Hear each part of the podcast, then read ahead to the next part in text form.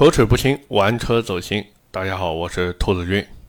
熟悉我的小伙伴都知道，我现在除了做这个算是个人爱好的汽车音频以外，其实还有一份本职工作，那就是做汽车媒体，每天会在公众号上面写一写文章。那么最近这个写的文章风格也是进行了一个改变，当然了，也是我们老板要求的。嗯，主要是以探店为主，那么就是和大家分享一下现在一些车子的行情，包括一些车子的车源情况，包括现在有没有什么羊毛可以薅，基本上就是这些内容。最近呢，也是由于我本职工作的因素在里面，那么我也是跑了一下本田和丰田的 4S 店，去看了一下本田的雅阁和丰田的凯美瑞。我相信，如果是在二十五万以内想买一台 B 级轿车的朋友，应该多多少少都会对比过这两台车。包括我跟 4S 店的销售交流下来，其实基本上也就是在雅阁和凯美瑞之间进行纠结。买美系的人，说实话，他们的主意都是比较坚定的，看中了美系就不会去看中日系，看中了德系也不会去看中日系。那包括看中日系车的朋友，其实也不会去看美系和德系。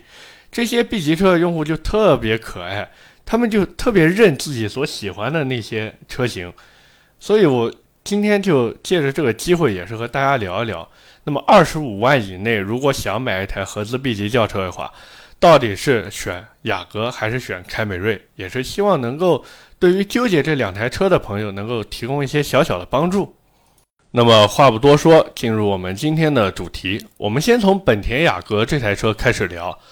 就我目前问下来的情况，现在本田 4S 店里面主要销售的车型都是以18.98万的260 Turbo 精英版为主，也就是 1.5T 的燃油版本。之所以卖这个版本最多，是因为厂家给 4S 店发了大量的这个款型的车子。那么混动的雅阁呢，则是以21万九千八的锐灵版为主。除此之外，中期改款的雅阁受制于产能的问题，现在预计最快七月底能到店，慢的话则是要八月初才能到店。其实中期改款的雅阁变化并不大，只是在外观和内饰上有细微的调整，动力还是一点五 T 和二点零升加电机两个版本，并且现在具体的各个车型配置还没有出来。目前 4S 店给出的也就是你可以交五千块钱定金给我，来定一下新款的雅阁。但是呢，你如果不想要了，这五千块钱也可以退给你。再一个呢，就是二零二一款星空限量版和二三零 Turbo 舒适版，也就是最低配的那个燃油版雅阁已经卖完了，剩下来二零一八款的配置基本上等车都要在一个月左右。同时呢，我们这 4S 店还玩了一个花活，它针对十八点九八万的精英版车型给了一个一点三万的优惠。比直接购车能再多优惠六千块钱，因为现在雅阁的优惠幅度基本上也就七千左右嘛。但是这个优惠政策你要想享受，那么有一个前提，就是你必须买一个价值两万块钱的超值增配包。说到这个增配包呀，就有意思，它里面包含一套舒适进入系统，一套前四后四的雷达和倒车影像。还有一套右侧盲区辅助系统，也就是你转向灯往右打的时候，在你的中控屏上能显示右后方的车况。还有一套运动套件，这运动套件有什么呢？就是一个小尾翼，一个小前铲，没了。呃，4S 店号称这个都是原厂配件，那么我算下来，其实总共的价格相当于花了七千块钱在 4S 店进行配置升级。这个配置升级到底值不值得去买？我觉得是不值得的，因为你与其多花七千块钱去选这一套配置，还不如加一万块钱去买十九点九八万元的二六零 Turbo 豪华版，这也是广受 4S 店销售和消费者们认可的版本。虽然这台车比十八万九千八的二六零 Turbo 精英版贵了一万块钱，但是它多了一套 L2 驾驶辅助系统，多了一套前后驻车雷达。多了一套全速自适应巡航系统，多了一个七英寸的液晶仪表，还有一套自适应远近光大灯和自动头灯。你算下来这些东西值不值一万块？我觉得是值的，对吧？那哪一个配置是最不值得买的呢？那一定是二十点九八万元的尊贵版，也就一点五 T 燃油的尊贵版。这个版本不仅比十九万九千八的豪华版贵了一万块，而且多出来的配置非常鸡肋。感兴趣的朋友可以自己上网去对比一下。同时，你别看这个车比豪华版贵了一万块，它却比豪华版少了 L2 驾驶辅助和自适应远近光大灯，所以整体看下来性价比非常非常的低。那么本田雅阁现在我开下来感觉主要缺点有三个，第一个内饰设计确实比较简单，没有什么豪华感，而且车内的用料基本上都是仿皮或者塑料的材质。第二个呢，就是在高速行驶的时候，它的胎噪和风噪都比较大，并且我不知道为什么它从我脚底的地方会传来很明显的胎噪声。再一个呢，就是底盘的离地间隙较低，虽然前保杠的离地高度还可以，基本上有一瓶百岁山那么高，但是在前轮的地方还有一个挡板，每次过坑啊或者比较高的减速带。它都会蹭到这个挡板，那个挡板的离地高度还没有一个 iPhone 十二 Pro 竖起来高。此外，现在目前在售的时代雅阁，也就是二零一八款车型，它还有几个通病。第一个，在低速轻踩油门的时候，它会偶发一种轰隆隆的声音。这个问题不仅在雅阁这台车上存在，基本上只要搭载 1.5T 发动机的本田车型都会有这个毛病。我看下来，属于地球梦发动机的一个通病，暂时也没有办法解决。再一个呢，就是车内的各种异响，网上已经有相关的解决方案了。我看下来，其实也就是拆啊、弄啊、粘啊、粘啊，基本上就这些，要不然就是换。哎呀，费时费心又费力，还费钱。再一个就是之前的变速箱高温和高速的失速门事件，现在已经解决了。当时发现主要是油泵的问题，那么厂家现在针对这个事情呢，进行了一个更换油泵的处理方式，包括同样用这个油泵的马自达，其实也进行了召回更换，但是一样用这个油泵的凯美瑞，直到现在二零二一款车型出了都没有换，所以我们顺着这个再聊一下现在凯美瑞，目前呢中期改款的凯美瑞已经正式销售，你别指望它跟美版一样把内饰提的那么厉害。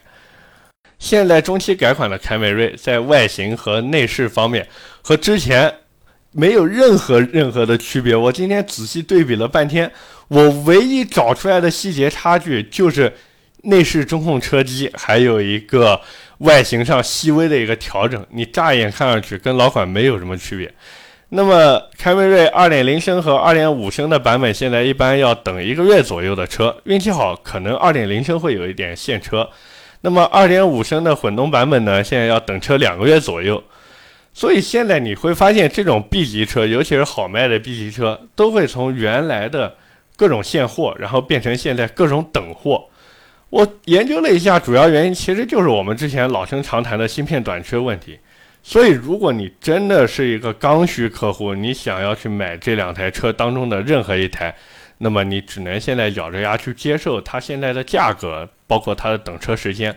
但凡你不是刚需用户，你说我从一个十万元级的车，我想现在换到二十万元级或者二十五万元级的 B 级车，那我建议你还是再等一等，不要急着现在下手，没有任何意义。你已经等了这么久，你不在乎再多等半年到一年的时间。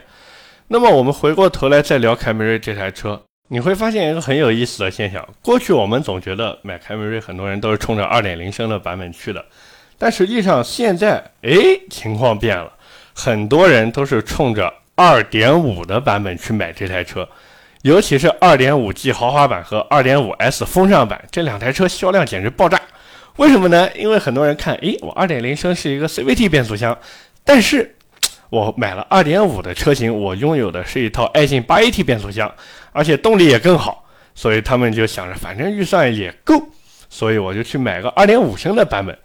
除了这些买燃油版的车主之外呢，小部分在意油耗的消费者还会加两万块钱去买同配置的混动车型。嗯，包括这两台车，其实在选择时候也特别有意思。年纪大一点或者追求稳重的，基本上都会买豪华版；但是年轻的或者喜欢外形犀利一点的，基本上都会去买风尚版。哪怕风尚版等的时间比豪华版更久，他们也都愿意等。如果预算不足的人，那么会向下去看一看2.0的豪华版，这也是2.0版本中性价比最高的车型。还有一些对于油耗特别敏感的消费者，主要会考虑双擎的最低配版本，这也是双擎版里面价格最低的车型，配置呢和2.0豪华版差不多。并且现在广汽丰田还玩了一个骚操作，他给凯美瑞的混动车型搞了一个叫电池无忧计划。这个计划其实蛮牛逼的，它牛逼在哪儿呢？就是不管你是第几任车主，都可以享受到电池的质保政策，所以以至于现在混动版的车型二手保值率会比以前的混动版车型再高一些，因为过去人家买混动的二手车，他会担心，哎呀，我这电池出问题了怎么办？那么现在广汽丰田给凯美瑞的混动版做了这么一个政策以后。我相信今后的二手车市场，凯美瑞的混动车型肯定保值率蹭蹭的往上涨。那么凯美瑞哪个配置最值得买？其实就是我刚才说的那个二十一万九千八的二点五 S 风尚版，也就是俗称的运动版车型。这个配置它和二点五豪华版的价格其实是一样的，但是外观上多了一套运动包围，还有一套四出排气。你甭管这个排气有没有声音，当然肯定是没有声音的啊。看着唬人啊，对不对？而且还有一套运动包围，好看啊，并且这台车还有换挡拨片，你别管用得到用不到，也别管这台车肉不肉，它有就完事儿了。同时，它还可以选配皮加翻毛材质的混搭座椅。当然了，我建议各位是不要去选这个翻毛座椅，没有任何意义，打理起来还特别的麻烦。而且它这个配置，也就是二点五的运动版，只比二点五的豪华版少了一个全景天窗。它只有一个电动天窗在上面，问题回头你看这个全景天窗有什么用？你告诉我有什么用？你的天窗一年到头能开几回，对吧？你想明白这个问题，你肯定会去买二点五的运动版车型。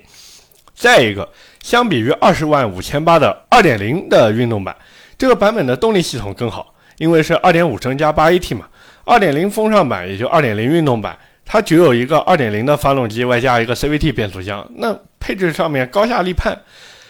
除了动力系统更好之外，它在内饰里面还多了一套十二点三英寸的液晶仪表。哎，你这就比它那个机械加液晶仪表看上去高档很多，所以你高出了钱，属于花的值。同时，二点五升的运动版比混动版车型还低两万块钱。我们都知道，凯美瑞这台车它根本就没有什么高油耗可以谈。所以，只要你对于那种极低的油耗没有极度的追求，那你干嘛要去看混动版的车型呢？那么，凯美瑞哪个配置最不值得买？那我看下来，一定是二十三万四千八的二点五旗舰版，也就是顶配嘛。还有二十六万九千八的双擎顶配，这两个顶配，各位不要去看了。不管燃油版还是混动版，只要是顶配车型，你都可以忽略。因为顶配车型看上去多了很多的配置，实际上这些配置是你用真金白银换来的，并且实际的用车体验并没有太大提升。加上顶配车辆的落地价格已经超出了大部分人的购车预算。你想想看，一台凯美瑞，我们就拿2.5升的顶配来算，二十三万四千八的裸车价，外加一点市场优惠，目前基本上在五千块钱左右。也就是裸车二十三万，你落地下来要二十七万左右。我的天，谁会愿意花二十七万买一台凯美瑞啊？我有二十七万，我去买一台 CT 五不好吗？二线豪华品牌里面二十七万的价格，我躺着选。所以凯美瑞，你如果真的想买，就看看中配车型就可以了。什么顶配啊，或者那种入门的盖中盖版本，别看别看。就中配是最合适的。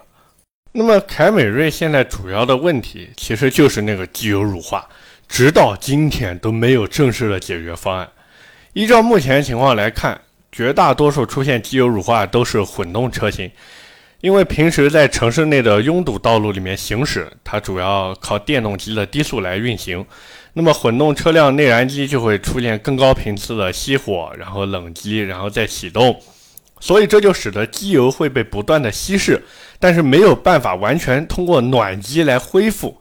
我们不用去搞明白这个工作原理到底是什么，你只要知道，如果你在城市拥堵道路中行驶的频次比较高，比方说我每天上下班都要堵个一个小时，然后走走停停，走走停停，那我建议你不要去买混动的凯美瑞，你就买个燃油版就可以了。你。油耗上面省下来的钱，最后都会在机油里面找不回去的。那么对于那些买了混动的车主来说，如果你每天只开几公里代步，而且几个月之内都没有长途旅行的计划的话，那么我建议你按照保养手册里面有一条叫严酷行驶的保养方案，来缩短保养周期，每五千公里去换一次机油，带着你的机滤一起换掉就可以了。聊完这两台车呢，我们先从各位最为关心的后期费用来入手，对比一下这两台车到底应该选谁。本田雅阁现在我看下来，小保养的价格在四百五十块钱左右，有的地方可能要到五百多块钱。那么大保养的价格大概是五百六十块钱，有的地方都要到六百多块钱。嗯，这个保养周期呢是半年或者五千公里，反正哪个先到你都去保养一下就可以了。不管是一点五 T 版本还是混动版本，这个价格都是一样的。那么凯美瑞的小保养呢是。七百五十块钱，大保养呢是八百七十五块钱。我相信不少听到这边的小伙伴心里都会有一个疑惑：为什么凯美瑞的小保养那么贵？人家本田雅阁小保养才四百多块钱，你凯美瑞凭啥干到七百多？这一前一后差了三百块钱呢？实际上是因为丰田现在给他们车子在 4S 店里面保养时候用的都是全合成机油。一汽丰田用的是出光代工的，叫丰田纯牌机油；那广汽丰田用的呢是壳牌代工的丰田纯牌机油，但是上面贴的都是丰田纯牌机油的 logo。而本田雅阁，它在 4S 店里面做保养的时候，基本上都是给你用半合成机油。这是我了解到的情况，我不知道别的地方会不会有什么差别。比方说，本田的 4S 店也给雅阁用全合成机油，但是价格呢收高一点。不过很有意思的是。很多去买不管是雅阁还是凯美瑞的车主，就我身边认识的这些人，他们都不知道 4S 店保养是什么。你让他们去 4S 店保养，那绝对不可能。他们宁愿到外面的修理厂，或者说在一些某虎养车、某猫养车上面下单，然后给车子进行保养。为什么便宜啊？你同样用全合成机油，你选择嘉实多极护。然后机滤还用马勒的，我的天，这个对于这种买菜家用车来说，简直就是奢侈品了。他做一次小保养的价格多少钱呢？我上某虎养车查了一下，五百块钱，其实是四百九十九块钱，但是我为了凑个整，我说五百块钱。就买日系车的车主，真的一个个算的都特别精明。为什么我这么了解呢？因为我也是日系车主，我自己之前一五年年底的时候买了一台丰田的雷凌，然后。丢在西安给我老丈人开嘛，哎呀，那个我老丈人在保养的时候真的是货比 N 家，你三家都不够。他甚至让我教他怎么在网上下单，后来终于学会了，在某猫养车上面弄了一套全合成保养机油套餐。你们猜多少钱？一百多块钱！我的天哪，那个价格我都傻了。做一次小保养一百多块钱，然后。它还有一个什么券，反正零零总总算下来两百块钱，小保养全做完，外加一次车辆的惊喜，我去，太便宜了。所以实际上，不管是凯美瑞也好，还是雅阁也好，他们在后期的保养上面费用是差不多的，基本上小保养一次就五百块钱，这也是我们要做的最多的保养。你算一下，一年你就算做两次小保养，也就是一千块钱。然后油耗这两台车也差不多，都不是那种油老虎的车型，所以实际上这两台车在后期养护费用上，各位真的不用操心。这也是为什么很多人去买凯美瑞或者去买雅阁的原因，因为它的后期的养护费用还有操心的频率实在是太低了。所以不管是凯美瑞也好，还是雅阁也好，那么这两台车的卖点其实都是均衡，包括丰田的八十分加阿尔法主义，其实很多人都知道嘛。基本上，本田雅阁和丰田凯美瑞两台车都是空间不错，动力也还行，油耗也不高，保值率也不错，然后外观也都可以。所以很多人他就会纠结：哎呀，我这两台车到底该怎么选？我是应该去买凯美瑞呢，还是应该去买雅阁呢？那么我给出我的建议，各位可以参考一下。如果你的预算只是在二十万冒点头的话，那么我建议你去买本田的雅阁。如果你的预算能够到二十五万左右，那么我建议你去买凯美瑞。当然，不管你是去买凯美瑞也好，还是去买雅阁也好，只要你不是刚需，比方说你要结婚，然后想买一台新车，或者说趁着现在暑假想买一台新车带孩子出去玩之类的，你只要是非刚需用户，那我跟你说，你一定不要现在去买车，一定不要现在去买车，一定不要现在去买车，不管什么车，因为现在还处在汽车芯片短缺的状态。但是只要芯片产能可以恢复，基本上原来芯片不短缺的时候有多少优惠，那你就可以按多少优惠去买，甚至还能再低。为什么？因为厂家要冲销量，他经历了芯片短缺以后，他必须要让自己的销售数据看起来更加好看，那么他就会发大量的车给到 4S 店，4S 店为了减小自己的库存压力，怎么办？优惠啊！所以我还是那句话，如果你真的是非刚需用户，真的不要现在去买车了，太亏了。这个价格没有任何的意义，你最后二手车卖出去的保值率根本就不是按你现在购入的价格来算，而是按到时候的市场行情来算，那你亏的会比别人更多呀。我们买雅阁也好，买凯美瑞也好，图的是什么？图的就是保值嘛。我现在买一台二十多万的 B 级车回来，那我可能开几年，等手里有钱了，哎，我把这个车一卖，我还能卖不少钱，然后我再去买更好的 B 级车，甚至 C 级车，甚至 D 级车，对吧？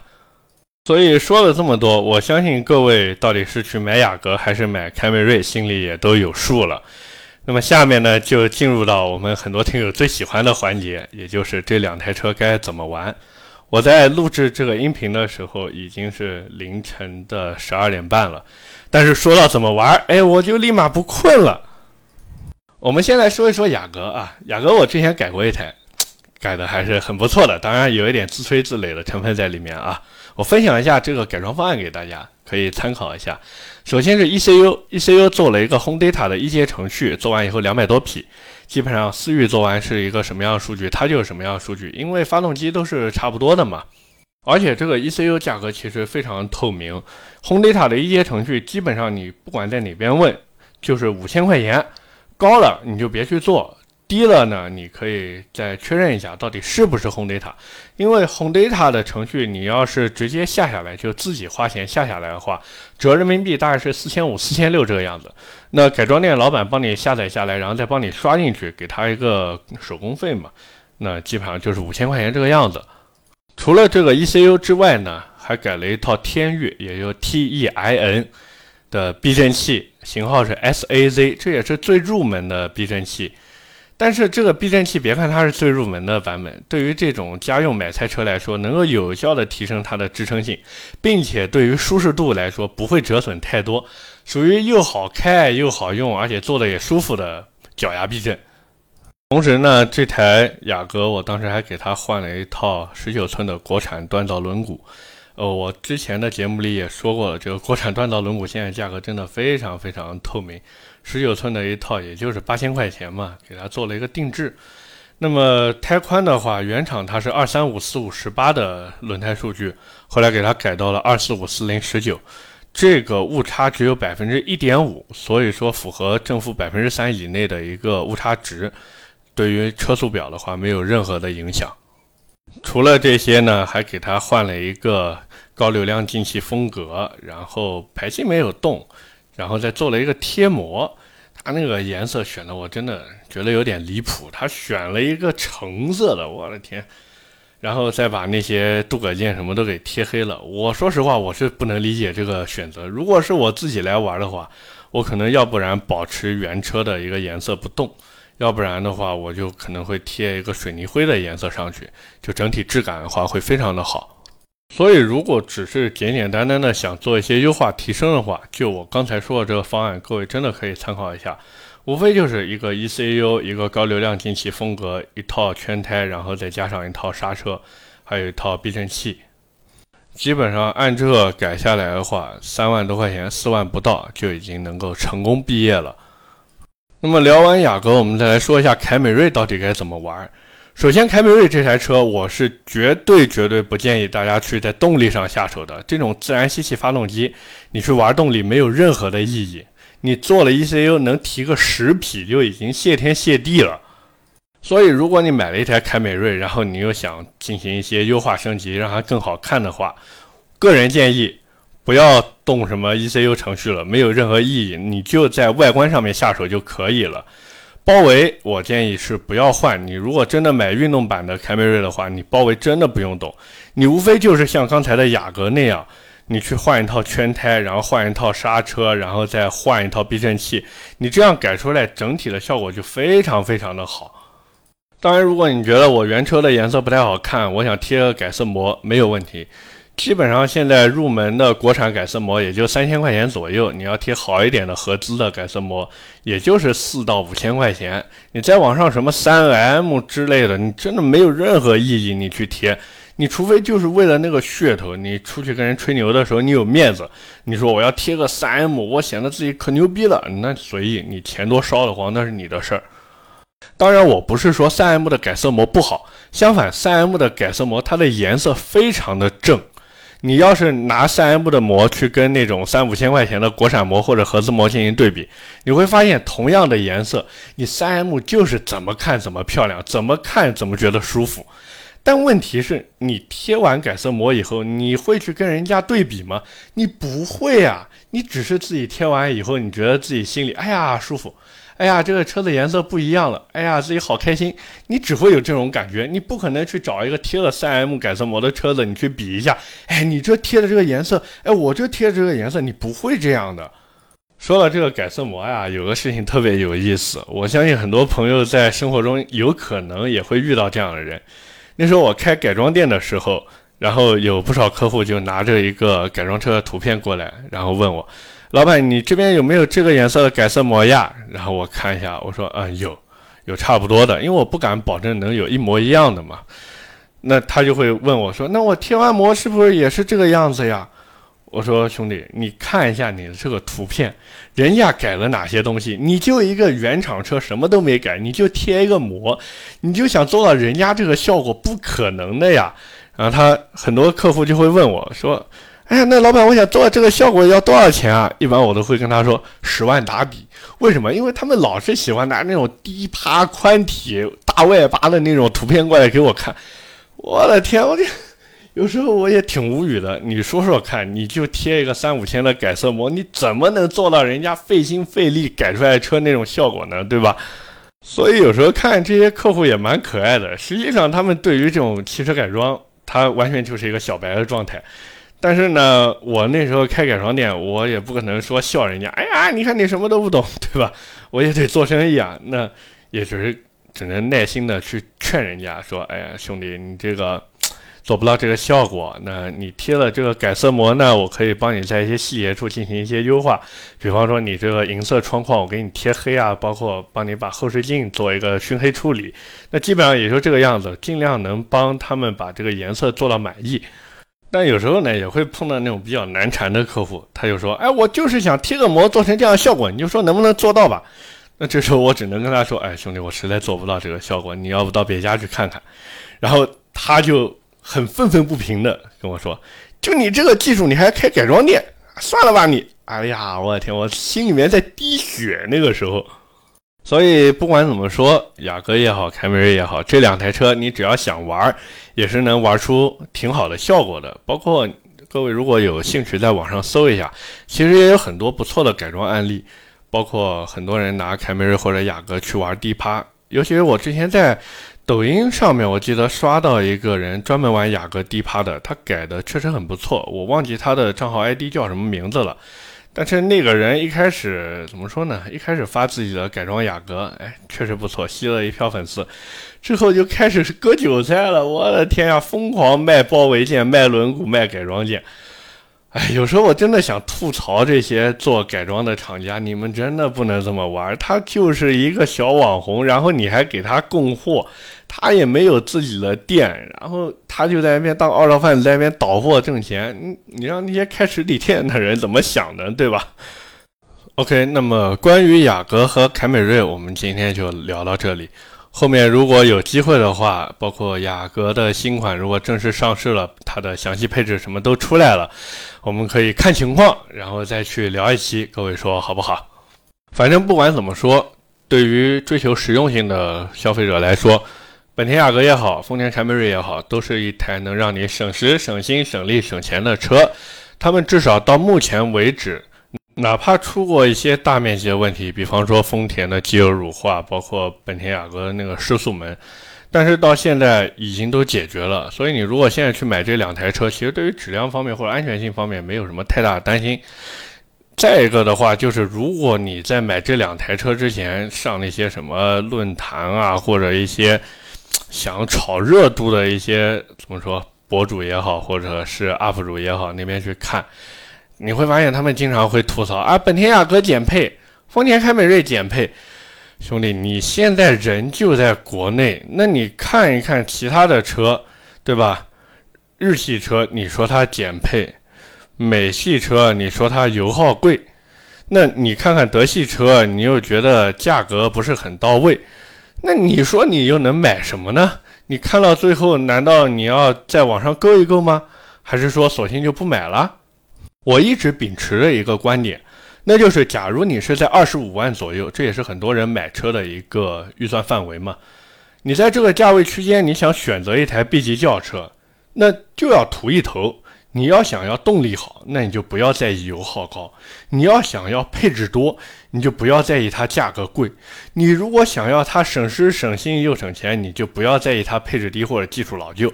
你买车就是图一头，对吧？我们至少不能拿着二十五万的价格预算，然后指望一台车能达到五十二万的车辆表现，不可能的呀。所以还是那句话。买 B 级车，尤其二十五万左右买 B 级车，你就盯着自己最需要的那个点去看就可以了。那像今天说的雅阁也好，凯美瑞也好，其实你最需要的点就是省心，然后再加上后期的费用比较低，完了保值率也比较高，那就可以了。它能做到这些就已经足够了。OK，那么关于丰田凯美瑞和本田雅阁的话题，我们今天就聊到这边。下面是我们的留言互动环节。上一期的节目里，我和各位聊了一下奔驰 C 级，确实现在奔驰 C 级的价格优惠呢，还挺给力的。但是你仔细想一想，马上新款的奔驰 C 级就要来了，只要你不着急买，那么新的奔驰 C 级总归有优惠到现在这样的时候的。那么上一期的留言里面，还是我们老朋友听 EM 六，他说 GLB 赶紧出 2.0T 普通版本。我好赶紧买二六零标志贴上，我给他回复我说你贴个三五就是了。其实这个东西呢，我也只是跟他开了一个小玩笑，因为 G R B，他就算把三五贴上去，明眼人一看也会发现，哎呀，这轮毂不一样，刹车也不一样，连排气也不一样。所以怎么说呢？想贴就贴吧，没有人会纠结这个东西了。那么再一个是 M Prince M，他提了个问题，说为什么 BBA 芯片短缺，但是国产和合资车就不会？其实现在合资车也好，国产车也好，都面临芯片短缺的问题，不是说就 BBA 芯片短缺，只要是个车，只要它现在造车，它都会面临这个问题，而且尤其是那些新能源。车辆包括一些新的造车势力，蔚来啊、理想啊、小鹏啊、威马啊这些，包括五菱宏光 mini EV，它都面临着这个芯片问题，没办法。所以芯片短缺是一个大环境，但是这个大环境呢，怎么说，很快就能结束了，基本上半年左右吧，最多了，最多也就半年左右，芯片就不会缺了。那么接下来就是林东。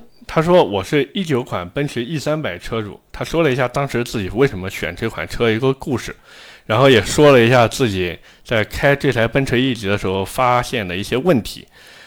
然后他说自己还有一部福克斯 ST 啊，我在福克斯那期节目里，他也给我留言说自己有个福克斯 ST。我说我真的非常羡慕你。关键是这个哥们儿在最后一句话说的特别好，他说：“我想说，我这不是告诉大家说奔驰不能买。”而是想通过自己的经历告诉大家，选车的时候要根据自己的需求做具体分析，多试多开才能选到自己想要的并且合适自己的车。我觉得他这句话说的非常的对。一台车它总归有适合它的人群，就像我们上一期奔驰 C 级音频里面说的那样，哪怕是奔驰 C 二百 L 那个最低配的车型，它也有它的目标客户，也就是那些光图一个标他就想要一个奔驰大标那些人。所以没有卖不出去的车，只有卖不出去的价格。我相信很多人都已经听这句话听得耳朵都要起茧子了。那么我今天再补充一句：没有卖不出去的车，只是没有找到适合他的人。接下来呢是 Rebook 零三，他说这期都是干货，点个赞。他给我留了几个建议。第一个，有机会能不能做下线下南京车友粉丝会，每两周或者一个月线下聚会一下。确实，这个很多时候吃力不讨好。呃，线下粉丝会我暂时还没有考虑过，说实话，因为我也不知道这玩意儿应该怎么弄。你说一个粉丝会弄出来，也就是搞搞微信群什么的，然后大家没事约一下，然后或者在群里面聊聊天。基本上这些车友会粉丝会都是这个性质吧。所以我自己暂时也不是特别想弄这些东西。那后期如果有机会的话，可以弄一下。第二个，录音设备可以上了，设备很难一步到位。现在这套听着还是差了一点。我也知道，我现在也是在申请经费，因为我现在弄录音设备的话，啊，说实话，我自己心里面也没底。你说这。这些钱花进去了，自己疯狂的为爱发电、为爱充值、为爱投钱，然后最后也没做出来啊！我说实话，我这人做事也是有点犹犹豫豫的，这事儿非常不好。但我收到你的建议了，我肯定会这段时间再仔细研究研究这个录音设备，然后争取赶紧换一套，好吧？我向你保证，我也向各位听众保证，我会尽快换录音设备的。第三个，他说有时间能不能具体聊一下奔驰 E 二六零进口标轴版？虽然现在没有实力买，希望以后可以实现。说到这个车，我真的有一个故事可以分享给你。我之前我老婆开着我的野马带我出去，嗯，去逛街嘛。然后在一个路口，我也不知道为什么有一台进口的这个 E 二六零标轴版，当然它是酷配啊。两个门的，然后就跟我莫名其妙的干上了。哎呀，我那时候我老婆看完以后就很无语，她莫名其妙干我，然后我老婆就那时候拉了 S 档嘛，就开始跟他对着干，在红绿灯路口就疯狂秒他。所以，所以奔驰 E 二六零这个进口版怎么说呢？你要想要动力啊，你也不要考虑了。你要说我图一个进口车型的这个怎么说？进口车型质量有保证。哎奔驰现在这个怎么说呢？哪怕是全进口的 S 级，都出现过脚踏板装错的现象，包括 AMG 其实也经常出一些小问题。你如果真的图它一个进口车的话，我觉得没有任何意义。你还不如买个国产的奔驰 E 级，或者你同价位的话，你要不再等等，看看奥迪 A6，看看宝马五系的价格能不能下来。反正奔驰的 E 级，我现在是不太敢推荐了，虽然。不管是进口也好，国产也好，它都是怎么说呢？一个 C 级车的代表吧。但是你如果真的只是为了买一个 C 级车，我不建议你买奔驰 E 级。而且你说你奔驰 E 级要买标轴版，我真的有点没有理解你兄弟。你买一个标轴版的意义在哪里？你买这个车子，你如果买一台 C 级车回来。你只是为了自己开，那你同样的价位，你为什么不去买一台高性能的 B 级车呢？对吧？你反正你后排都不经常带人，你甚至都可以去买一台跑车了。那你如果说我想后排能够带人，我没事要带人出去，不管逛街也好，或者带家里面人出去旅游也好，那你这个标轴的后排空间又不讨好家里人，家里人坐着进去以后发现，哎。你这个同样奔驰 E 级为什么那么小啊？我这几十万花进去，感觉也没什么舒适度的提升嘛。那你心里面也不是个滋味呀，对吧？OK，那么今天我们的音频就到这里结束。如果各位还想听什么内容或什么车，可以在下方进行留言、点赞、评论、转发，是对主播最大的支持。我的节目会在每周二和每周四更新。如果你觉得我聊还行，可以点击订阅专辑，在第一时间收到节目更新的提示。我们下期接着聊，拜拜。